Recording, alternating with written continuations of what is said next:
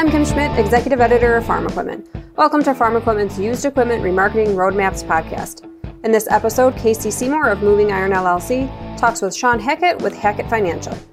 This episode of the Used Equipment Remarketing Roadmaps podcast is brought to you courtesy of Agri Solutions. Let's jump in as Casey and Sean talk about the natural gas market, which recently saw an 80% drop from its highs. Then they switch gears and move on to soybeans and other commodities and what the world markets are looking at. Yeah, I've got Sean Hackett here with us from Hackett Financial out of Boca Raton, Florida. And Sean, how you doing this morning, man? I'm doing good, Casey. Really, really good to be back on the show. So. Yeah, me too. I was I was uh, a tad bit under the weather last week, and for whatever reason, I couldn't talk very well in the morning. Something about not being able to catch my breath. So I don't know if I'm just. Well, your wife said she actually enjoyed that, but that's not well, important now. She probably did. probably did.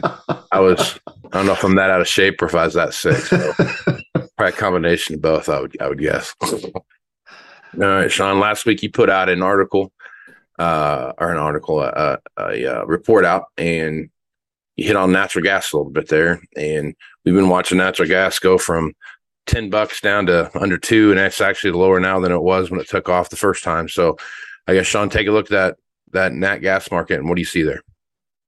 Well, you know, everyone had uh, bid up the natural gas market, expecting a energy crisis in Europe, mm-hmm. and of course, a kind of a short, warm winter, which we had been warning about, took the punch bowl away. Um, and allowed for that crisis to abate. And as such, the market came tumbling down. And of course, natural gas being what it is, it tends to be the wild, wild west of commodities in terms of its volatility. Um, and so, yeah, we, we we knocked this market down, you know, over eighty percent from its highs, and actually made kind of a V bottom here about a week and a half ago, two weeks ago, uh, and then rallied almost um, 50% off the lows uh, before having a little bit of a correction yesterday. So it looks to me, just as to give you kind of a, a, a benchmark, if you look at natural gas going back to, to the not to 1990, we watch something called a deviation from the 200 moving average. It's a measure of how stretched the market can get up or down. The record deviation natural gas has ever seen below its 200 moving average was 61% in 1994, which set a very important low. We got down to 67% below the 200 moving average at the lows from a couple of weeks ago, um, suggesting an extreme, at least short term, you know, overdoing to the downside. Uh, and and so now we've had this, you know, rally the lows. But when you really think about it, Casey, natural gas in Europe and Asia is between 15 to 20 dollars, down from 100, by the way. Right. But still 15 to 20 dollars right. and we're sitting yeah. in the twos the world will continue to buy as much lng from the united states as they can possibly get their hands on that we can possibly sell to them given our overall lng export capacity um, everyone in the world will do everything they can to get their hands on that kind of cheap energy even you factor in shipping costs it's incredibly cheap energy now, remember the Freeport uh, export terminal, mm-hmm. which exports 25% of LNG exports, was has been offline since September of last year because of a big fire that they had. It's finally come back online here in March, and they're expected to get up to full capacity here in April and May. So now we've we've just in, literally overnight increased our capacity to sell 25% more than we had been at a time that natural gas is just crazy cheap here. So uh, you know, throwing some uh, kind of some cooler weather here in March. Um, you know, finally getting a little bit of a cool weather after a warm winter, and and we it looks to me like the an important low in natural gas has been made. Um, and I think that it doesn't mean, by the way, we're going back to ten anytime soon. I'm not suggesting that, but I think you know, when you're starting when you when you see natural gas prices in the twos, the long term picture for anyone that needs cash supplies, whether it's propane, whether it's natural gas, whether it's fertilizer, you know, anything related to natural gas derivatives at this moment, I think you're looking at a long-term good opportunity to be locking in some long-term cash needs at this moment in time. Yeah. Yeah, it kind of kind of looks like that way. Sean, you take a look what's going on. There's a it's really low right now and and like you just said there's some opportunities because this we're you know we're going through uh a, a bit of a warm up here from what we've seen over the last um, I don't know, couple maybe last sixty days or so. But we still have these uh, like this week, you know, where it's the highs 37 and the, the lows are in the 20s and it just doesn't stay very warm very long. So there's there's definitely some that's spring hanging on or winter hanging on to spring there a little bit. Yeah and it's and, and, and you know if you look at this a seasonal chart of natural gas uh, throughout you know not every year does it doesn't you know seasonals are averages not every year but typically uh, natural gas likes the bottom in the latter part of february and early march in most years as a seasonal uh, you know kind of a situation. And if you look at the price chart, we kind of bottomed right there in a lot of part of February, kind of right when the seasonals would suggest. Didn't have to turn out that way, but I mean, it, it, it's a it's it, it was the right time for the market to say, you know what, unless we're going to zero, enough's enough. mm-hmm. You know. Yeah. Yep. All right, let's jump over and talk about soybeans for just a minute. We have a couple things going on. One, Argentina still continue to uh, cut their soybean crop. Um, two weeks ago, they had a pretty big cut there, about 5 million metric tons, and they're cutting another million metric tons off of that. Um, and then you've got China buying um, record um, soybean um, from the United States and Brazil both at the same time. So I guess Sean, look at the at the overall soybean marketplace. Um, what are your thoughts there? And you know, like we've talked about quite a bit here, we've talked about um, a lot of different um, scenarios when it comes to renewable fuels and what's that look like in the future when it comes to soybeans. So, I guess looking at overall stocks in the world right now, uh, depending on what happens with with uh, with Brazil and what that crop to- ultimately ends up looking like, um, we could have a fair amount of soybeans on the market here this, this time next year. Well, the way I look at South America, you know, it it it it, it looks like whatever Brazil gained in production from a year ago. Brazil, uh, Argentina lost it. Okay. Now, of course, Argentina sells meal and oil, not really raw soybeans. Brazil sells raw soybeans. So we're going to have bigger exports of raw soybeans kind of Brazil, but the overall exports of raw soybeans and derivative products like meal and oil is going to be about the same. So there's not going to be any net new supplies coming out of South America because we're kind of almost looking at a half a crop in Argentina which means they're going to be their exports of meal and oil are going to be significantly constrained. So that's not bearish. It's not bullish. It's just it just keeps the situation as it was a year ago, which means the U.S. has to have a big crop. Right now, you know we've gone over a lot of scenarios of renewable diesel and sure. the amount of capacity coming online. I mean, bare bare minimum. If we chop down everything and we we try to get as bare minimum as we possibly can with all the different scenarios, we need 10 to 12 million additional acres planted in the US of soybeans over the next two years. If you believe the USDA's outlook report and some of the private estimates, we're not expected to increase soybean acres this year at all. That's a mispricing. And if you look at the price of new crop soybeans, it's been gaining on corn. It's been gaining on spring wheat. It's been gaining on cotton. It's been gaining on rice because it realized it made a terrible mistake. It's mispriced new crop soybeans relative to competing crops, and it needs to get acres in.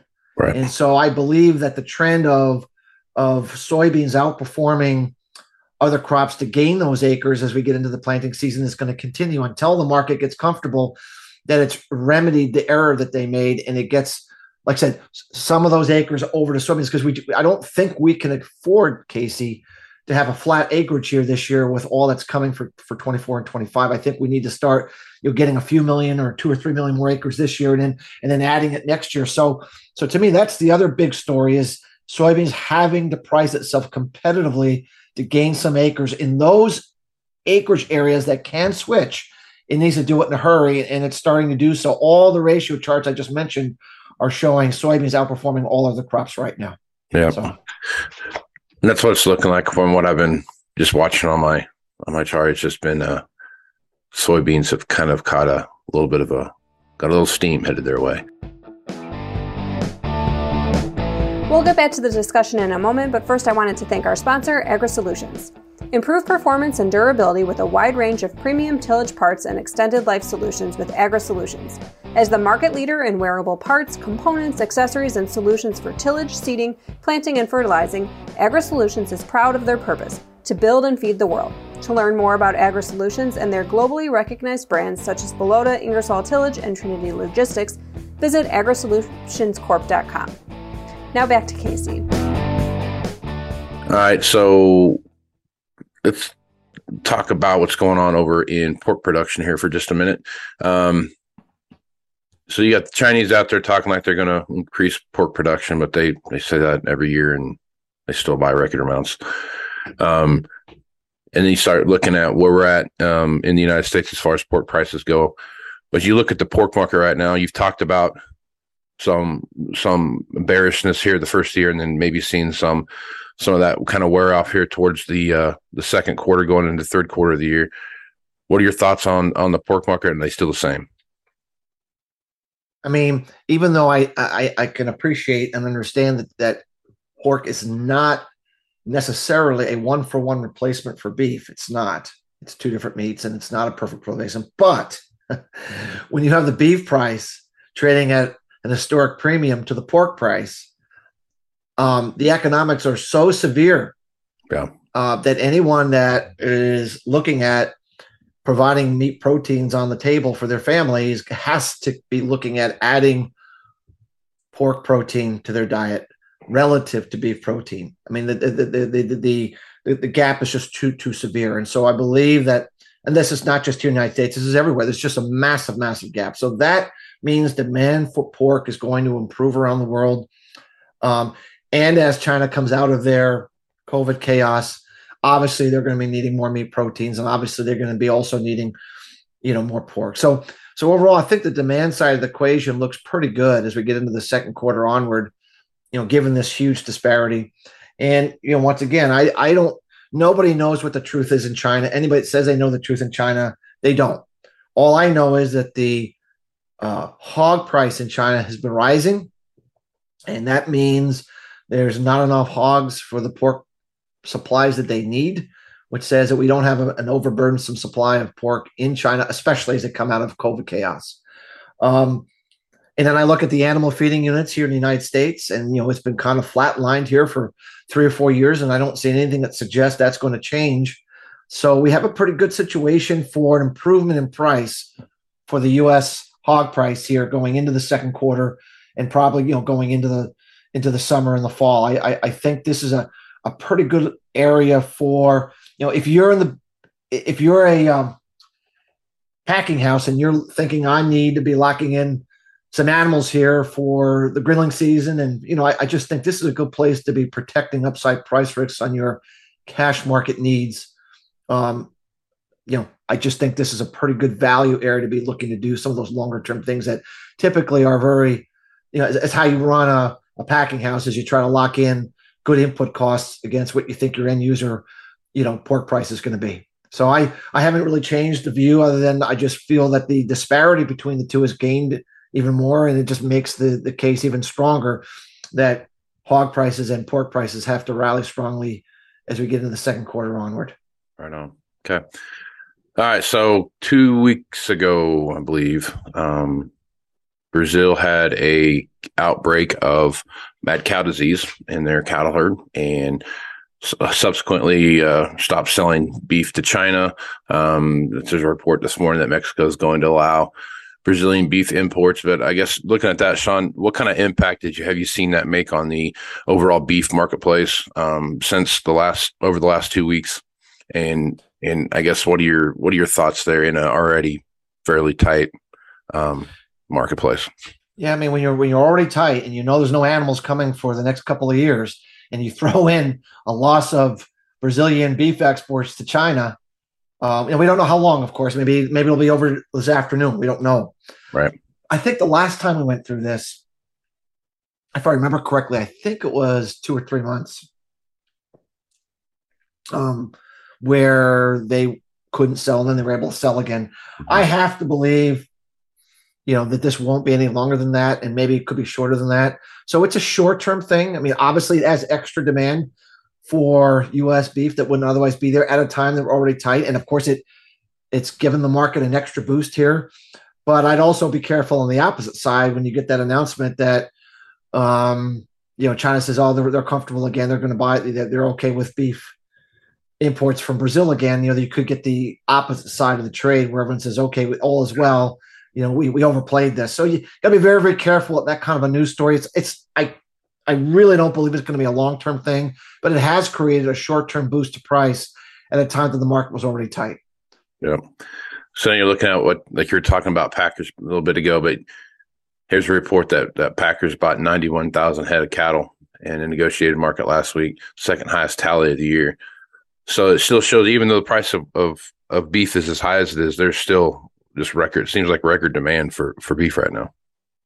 Beef demand has been surprisingly resilient. Yeah. It has been. Um, um, it, it seems that um, um, you kind of the space of everything around you too. Like you wouldn't think it would be as as as expensive it is as it is. You didn't think it would be that way it's one of those uh, uh, enigmas. You know, it, it, could be that it all comes crashing down all at once, and it's just a a final uh, surge in, in demand. But it has been surprising, Casey. I have to admit that when you're looking at weak demand in a lot of other areas, you would have thought that the box beef price would have um, softened here some. Uh, it doesn't mean it won't soften, but it it, it has been resilient, and um, you know, I, I I guess it just means that U.S has enough people with enough money that really, really like beef and don't want to give it up, given the supply of animals that are available. And that's um, we'll have to just continue to watch that trend because if if, if we're moving into a a beef market that's becoming non-economically sensitive, that's a totally different ball game to what we've been that we've seen over the last 30 or 40 years where we know beef demand tends to come off. So I wouldn't say the test is over yet. You know, it, it does look like conditions are going to worsen here uh, into the second quarter. The Fed's going to continue to raise those rates. A lot of the indicators are continuing to show things are going to get worse. But if we get into the end of the second quarter, Casey, and we haven't seen a material decline in beef demand, we're going to have to kind of rework our numbers about what that means for the overall supply demand equation if we're moving into a more imper- impervious demand base based upon the economy. I'm not willing to throw that hat in the ring yet, but it's certainly something we've gone long enough with strong demand for beef that one has to question whether we have shifted gears here some to a different uh, supply demand mechanism here. Yeah. Yep. I think you're right. All right, Sean, good stuff as usual. Folks want to reach out to you and get more information about what it is you have going over there at Hackett Financial. What's the best way to do that? We have a website at Hackett, H A C K E T T, advisors.com. We have a Twitter page at at FaradX11. We have a LinkedIn page. You can look up my name, Sean Hackett. You can look up our company name, Hackett Financial Advisors. We oftentimes will put from time to time some interviews or some quick blurbs about some of these weather cycles and you know and fundamental things that we talk about that can keep people in the loop and uh, and so that would be a good place for people to you know try to keep on tabs of what we might be thinking vari- at various times throughout the year. So okay checked it out. Sean's got tons of information out there, especially on his website there over at hackettfinancialadvisors.com. Um, check that out over there. A lot of good information there. And a simple Google search of Sean Hackett, you're going to find tons of tons of interviews and stuff out there uh, and stuff too. So check that out. Sean, appreciate you being on the podcast, man. Thank you, Casey. Love your show, and it's an honor to be on it. So. I appreciate that. I'm Casey Seymour with Moving Iron Podcast. Check me out on Facebook, Twitter, and Instagram at Moving Iron LLC. Go to LinkedIn at Moving Iron Podcast and check out the Mo- Moving Iron Podcast YouTube channel, which is shockingly enough named the Moving Iron Podcast YouTube channel. So really, really thought on that one a long time. So check that out there. Um, all the all the videos that we do, every podcast that we do, the video version of it, it's up there at the same time. So um, movingironllc.com is where you can find everything moving iron related. I just posted a whole bunch of blogs because I'm really bad about posting those blogs after I write them. So they're up there now. With that, I'm Casey Seymour with Sean Hackett. Smooth Smart, folks. Thanks to Casey for sharing his conversation with us. You can keep up on the latest industry news by registering online to receive our free newsletters. Visit www.farm-equipment.com. For Casey as well as our entire staff here at Farm Equipment, I'm Kim Schmidt. Thanks for listening.